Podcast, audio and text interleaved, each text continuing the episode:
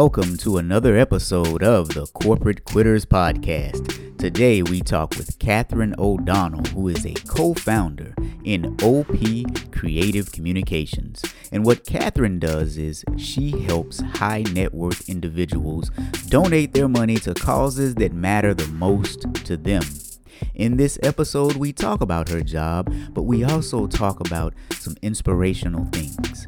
Katherine didn't learn how to read until the fifth grade, and she talks about obstacles, overcoming those obstacles, believing in yourself, and navigating your way to success.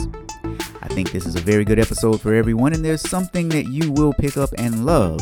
Connect with Katherine if you are a high net worth individual needing to donate your money to worthy causes. She definitely can help.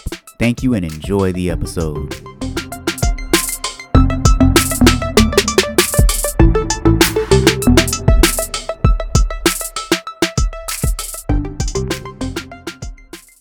All right, ladies and gentlemen, today we have with us Katherine O'Donnell. Katherine, tell us who you are and what are you doing to make the world a better place?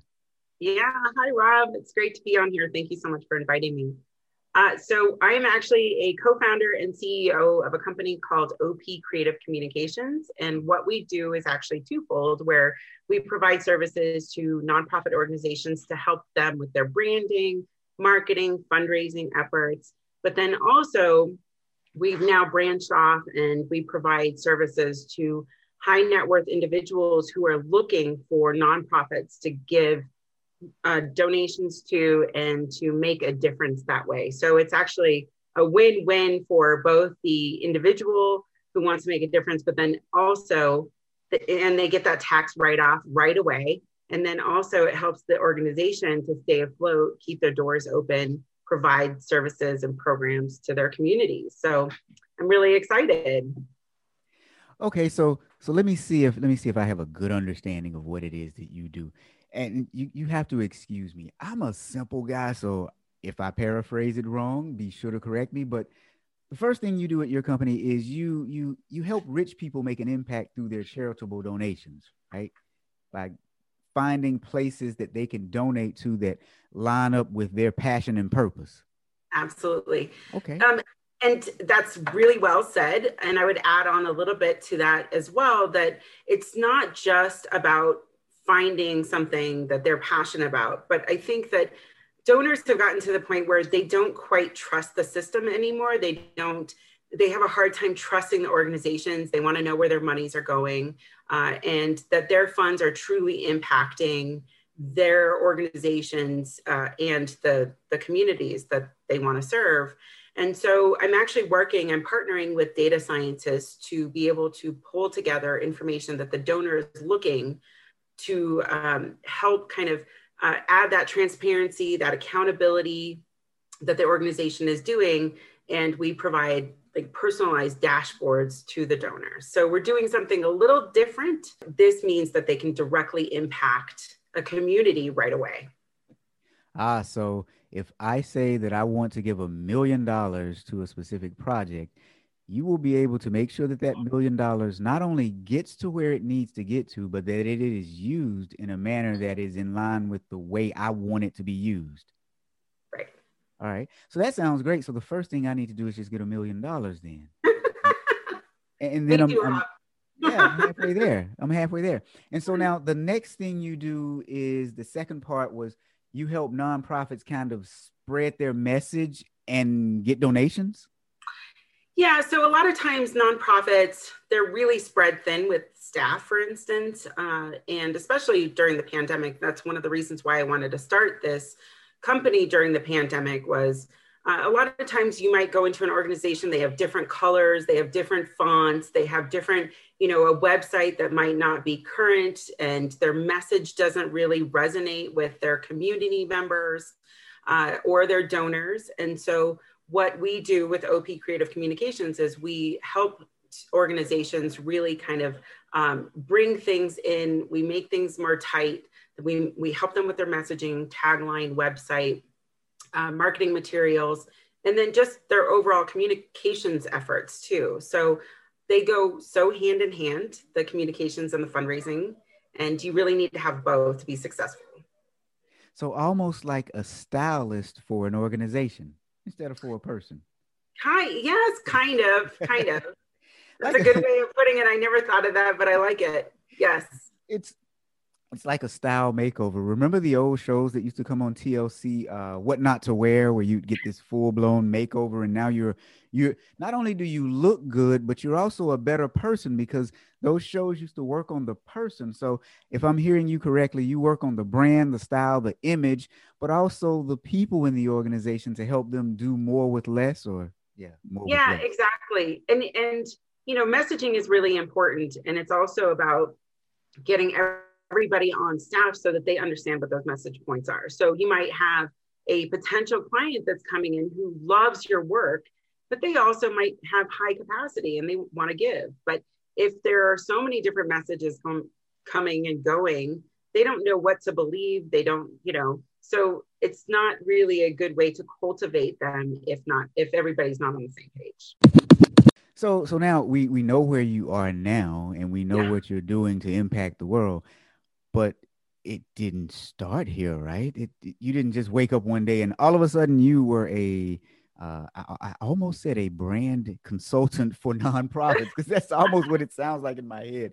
Right. Oversimplifying it, but again, I'm a simple guy. it didn't start here. T- tell me about uh, what it took to get you here where you are now. Yeah. So school was really difficult for me because I had a vision impairment and I actually didn't really even learn how to read until I was in fifth grade. And I used to see double vision. I would go to different specialists and nobody could really quite diagnose me.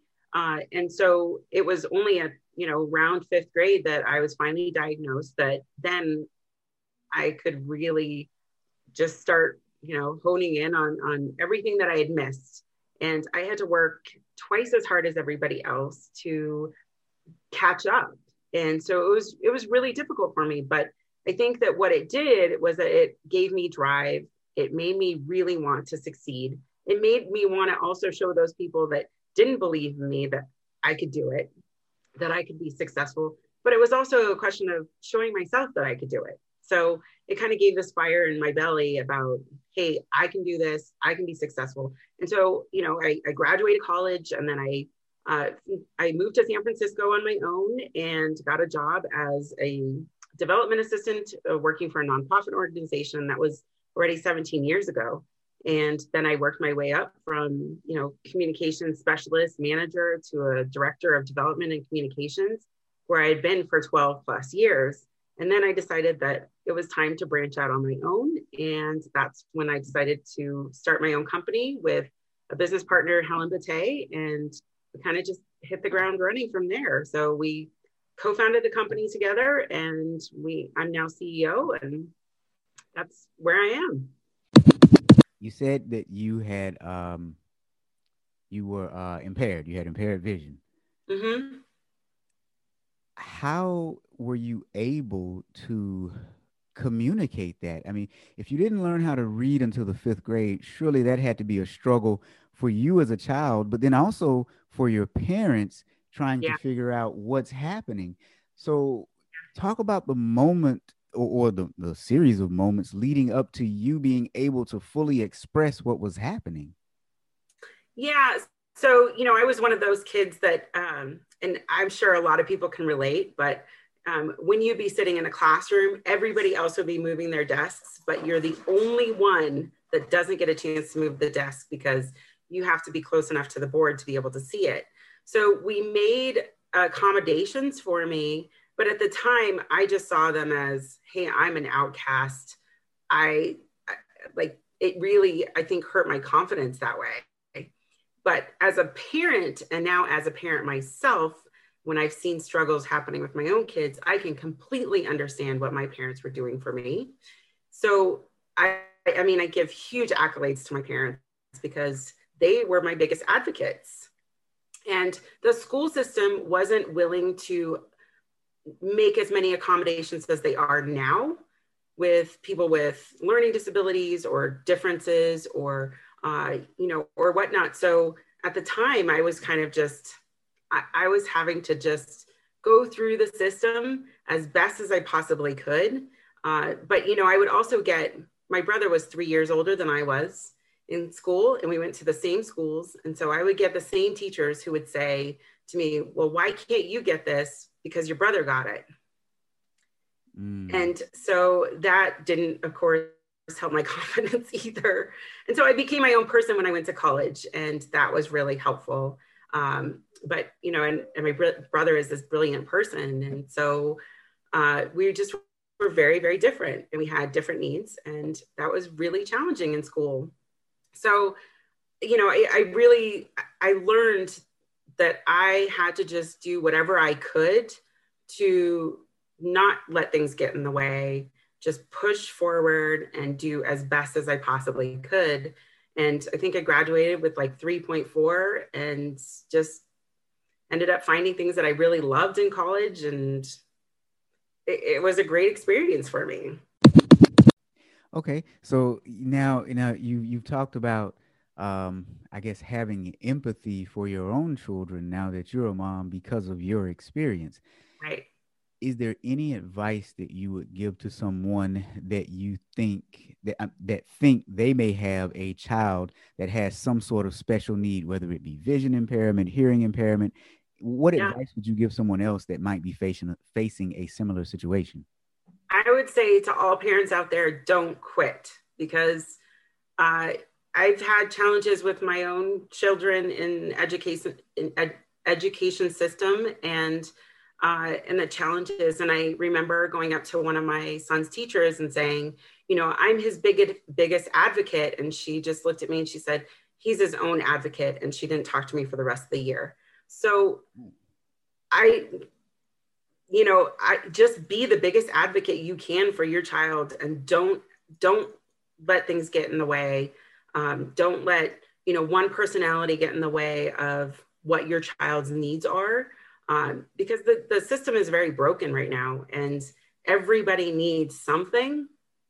And, you know, we've really lucked out this year. We have some amazing teachers who are willing to work with our kids. And, but, you know, it's also about really breaking down communication. You have to really communicate what your child's needs are.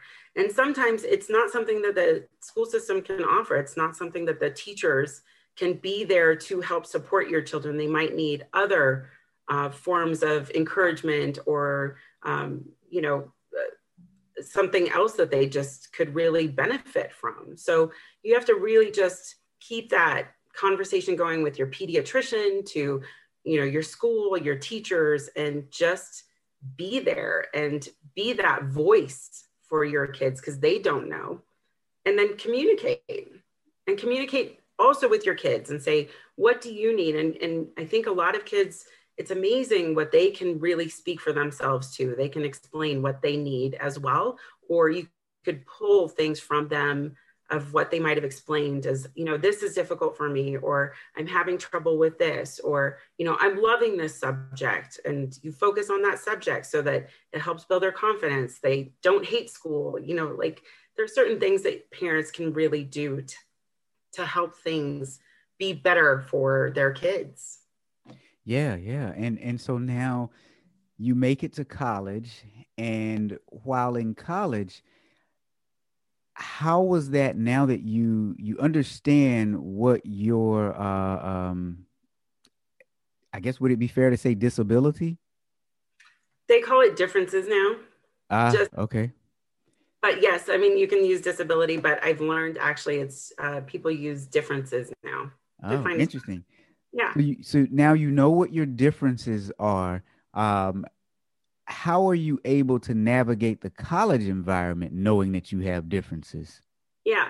So the older that I became, the more I realized what exactly I needed. So I was one of those people who what is is a very visual type of person. So uh, like reading textbooks, I needed to outline the textbooks with a highlighter, and then sometimes I would have to rewrite them so that I could really take the information in.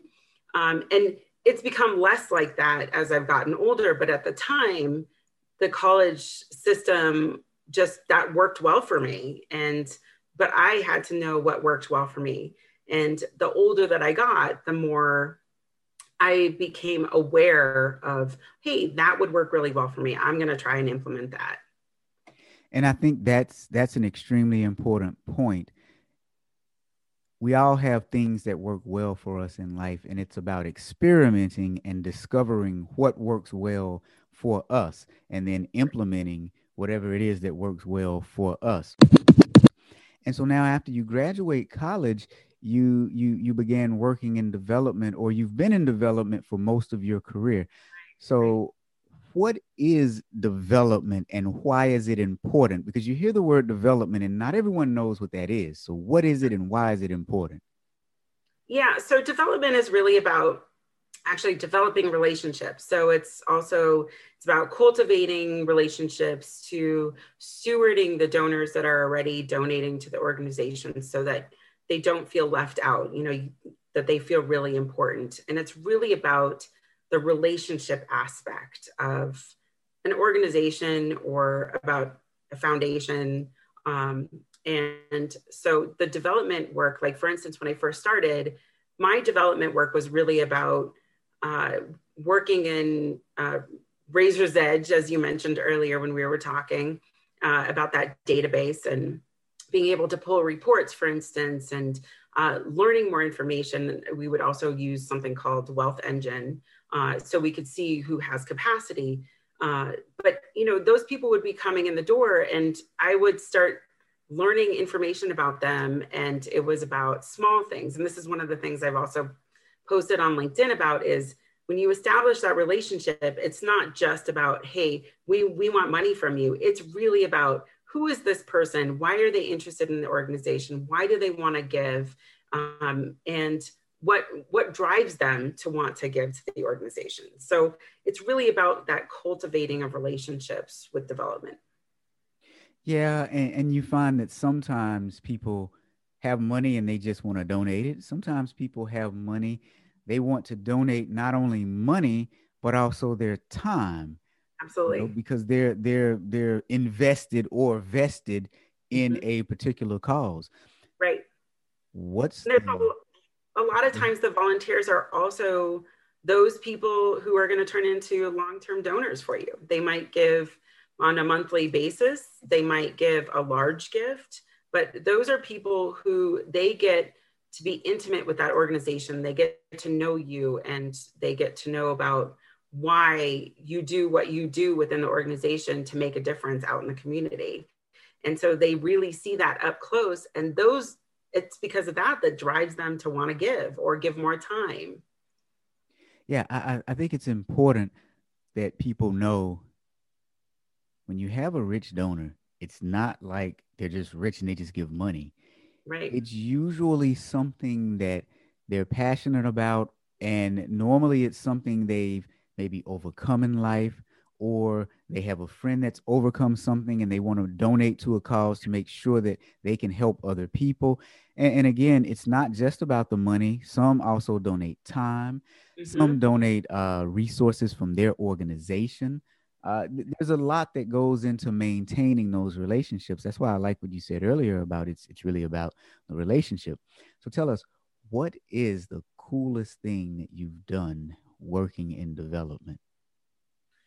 The coolest thing I've done. Uh, let's see. When I worked for a nonprofit in San Francisco, we would have events and i remember attending some of the events and meeting people like uh, the author amy tan uh, and then also you know that that allowed an opportunity to meet some other people who knew one of my heroes uh, jane goodall. So i got a chance to meet jane goodall a couple of times and uh, those those are situations that just never go away. And i remember actually Jane Goodall said to me, "Hear your heart," and I, I was at this kind of uh, this crossroads in my professional career, and I remember hearing those words, and I think it really kind of drove me to want to go in a certain direction because here one of my heroes said that and it made a huge impact on me so i would say that that's like one of the coolest things too you you just kind of alluded to you had a crossroads in your career and i think as we work we all get to those moments where there's some sort of crossroads and we just say, oh, you know, I've, I've got to quit. This is it. I call it the oh quit moment. It's that moment where you know something is not right and you've got to go. So, what was your oh quit moment? So, what's interesting is is that you know I, I really felt like I learned so much information over the years of being in nonprofit organizations and also working in development and communications. And I've been so fortunate to have many mentors over the years. And I think what that oh oh moment was for me was when I didn't need as much uh, advice from my mentors or from other people because I knew the system so well or I knew the works so well that then it became this moment where people started coming to me and needing mentorship from me or they needed advice from me. And so that was kind of that moment where okay if i'm if i'm at that stage in my life then maybe i should be doing something more with it and so that's where i've kind of pivoted to then starting my own business yeah and i think i think it's always interesting to hear people's story and how they came to start their own business. Yours is more like what I would call the uh, the Mr. Miyagi moment. I don't know if you remember Karate Kid, where you know you're training and you're training, and then all of a sudden, the student has become yeah. the master. Yeah. yeah. So, talk about how you planned the transition. What did that look like for you?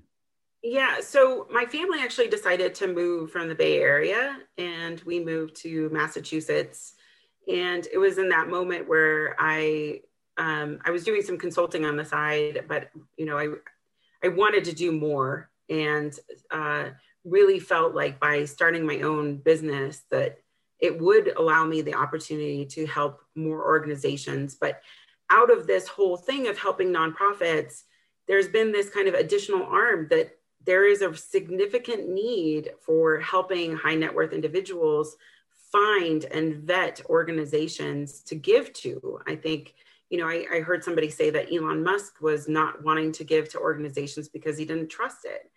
Uh, so, you know, we have to find a way to build back that system and we have to find a way for organizations to be able to, uh, you know, showcase their work, but also, uh, be vetted in a way that allows them to, to tell their story and for them to show transparency and accountability. So, you know, I've out of this whole thing, I've really found that there is this niche that people need this. And so that's why I've also been running with it as well. And in your business, how do you build that trust? Yeah, I'm not one of those typical salespeople. I think this is where it comes with so many years of being in development and establishing the relationships. Like, for instance, some of the high net worth individuals that I have uh, established relationships with over the years, I'm still connected with them. And actually, two of them I just spoke to in the last couple of weeks. So, when I establish relationships, it's a long term investment for me. Like, I really enjoy getting to know people. I enjoy getting to know them about, you know, what drives them, what makes them tick, uh, what they like, what they don't like about their family. I mean, it's really all about that establishing relationships and that matters to me. So, you know, when people work with me, I'm about the relationship side and helping them figure out what matters to them what is what is one thing about high net worth individuals that everyone else would be surprised to know? Some of them are the most down to earth, amazing people.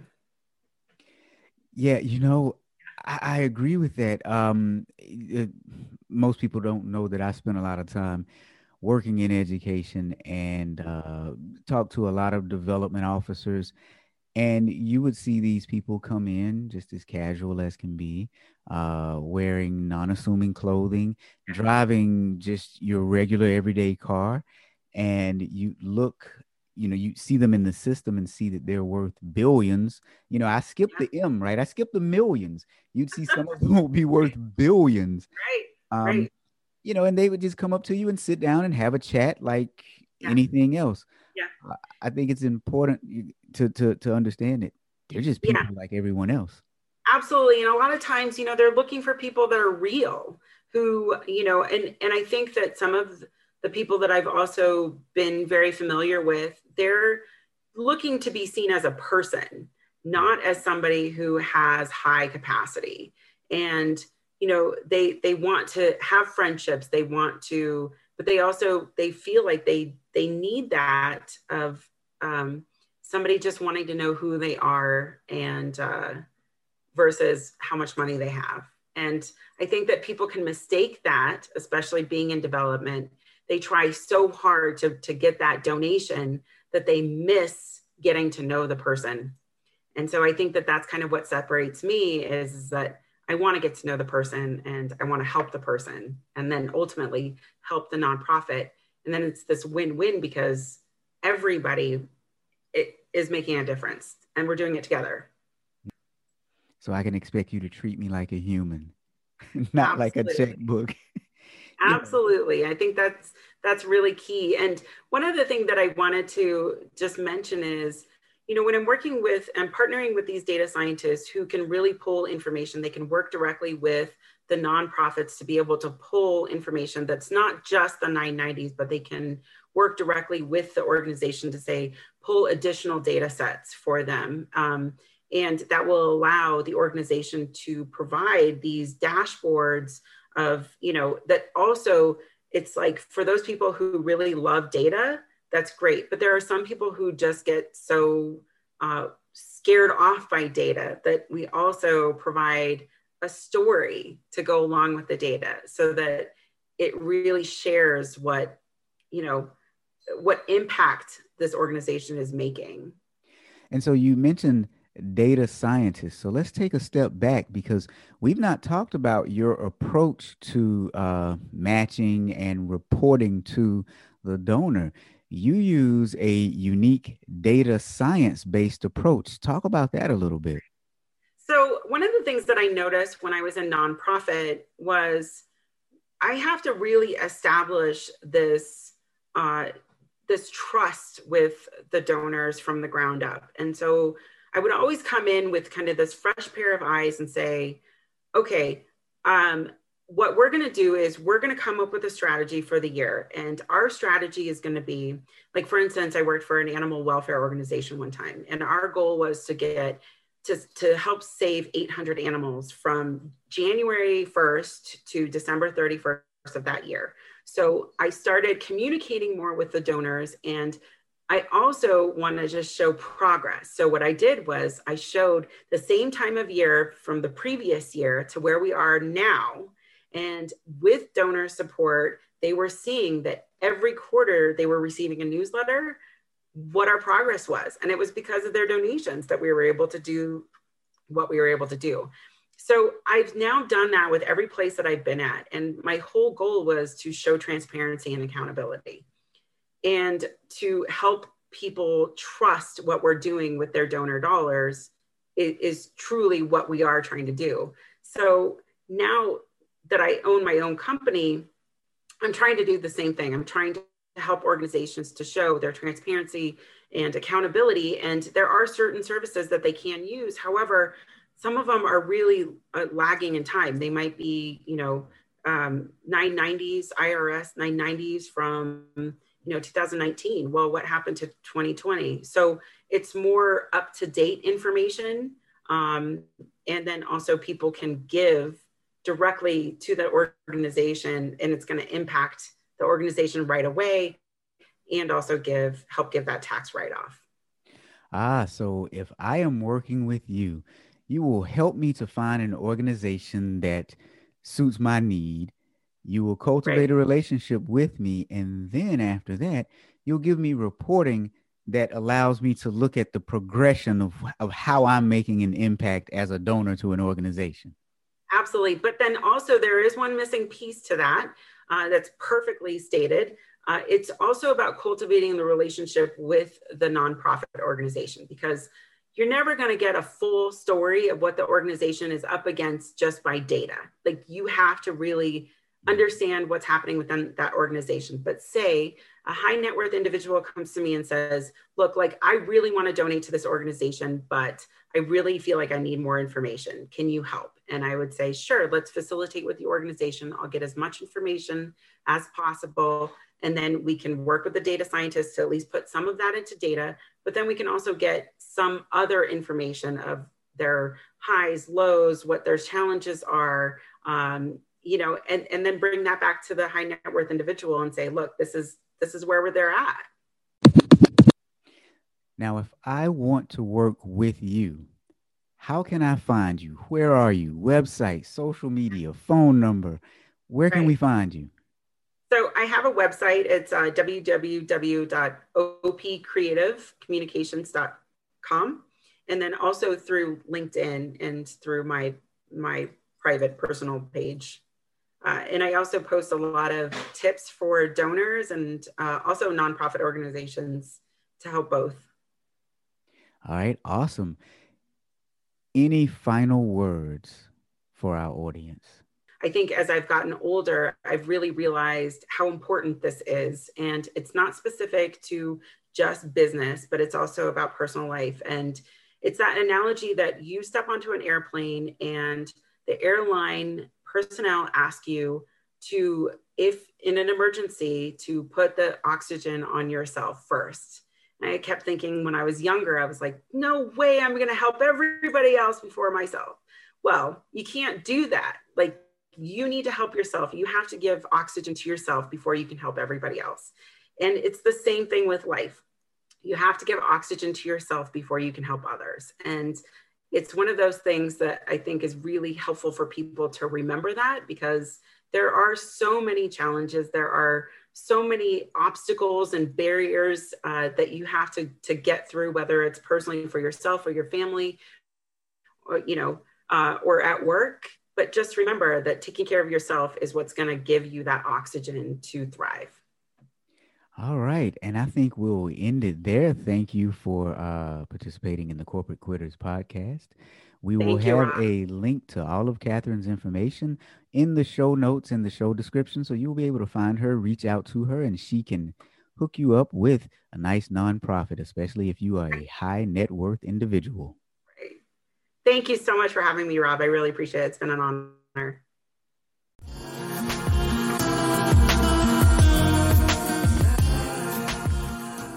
Thank you for listening to the Corporate Quitters podcast. If you like us, tell everybody you know. Better yet, head on over to the iTunes store and leave us a five star review. It only takes a few seconds. I can do it with my eyes closed and both hands tied behind my back, so what are you waiting for?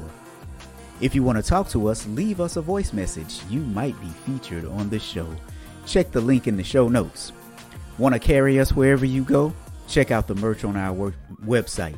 Get your I quit, oh quit, or just plain quit stuff there. If you really, really like us, you can become a monthly contributor for less than a cup of coffee. Link is in the show notes.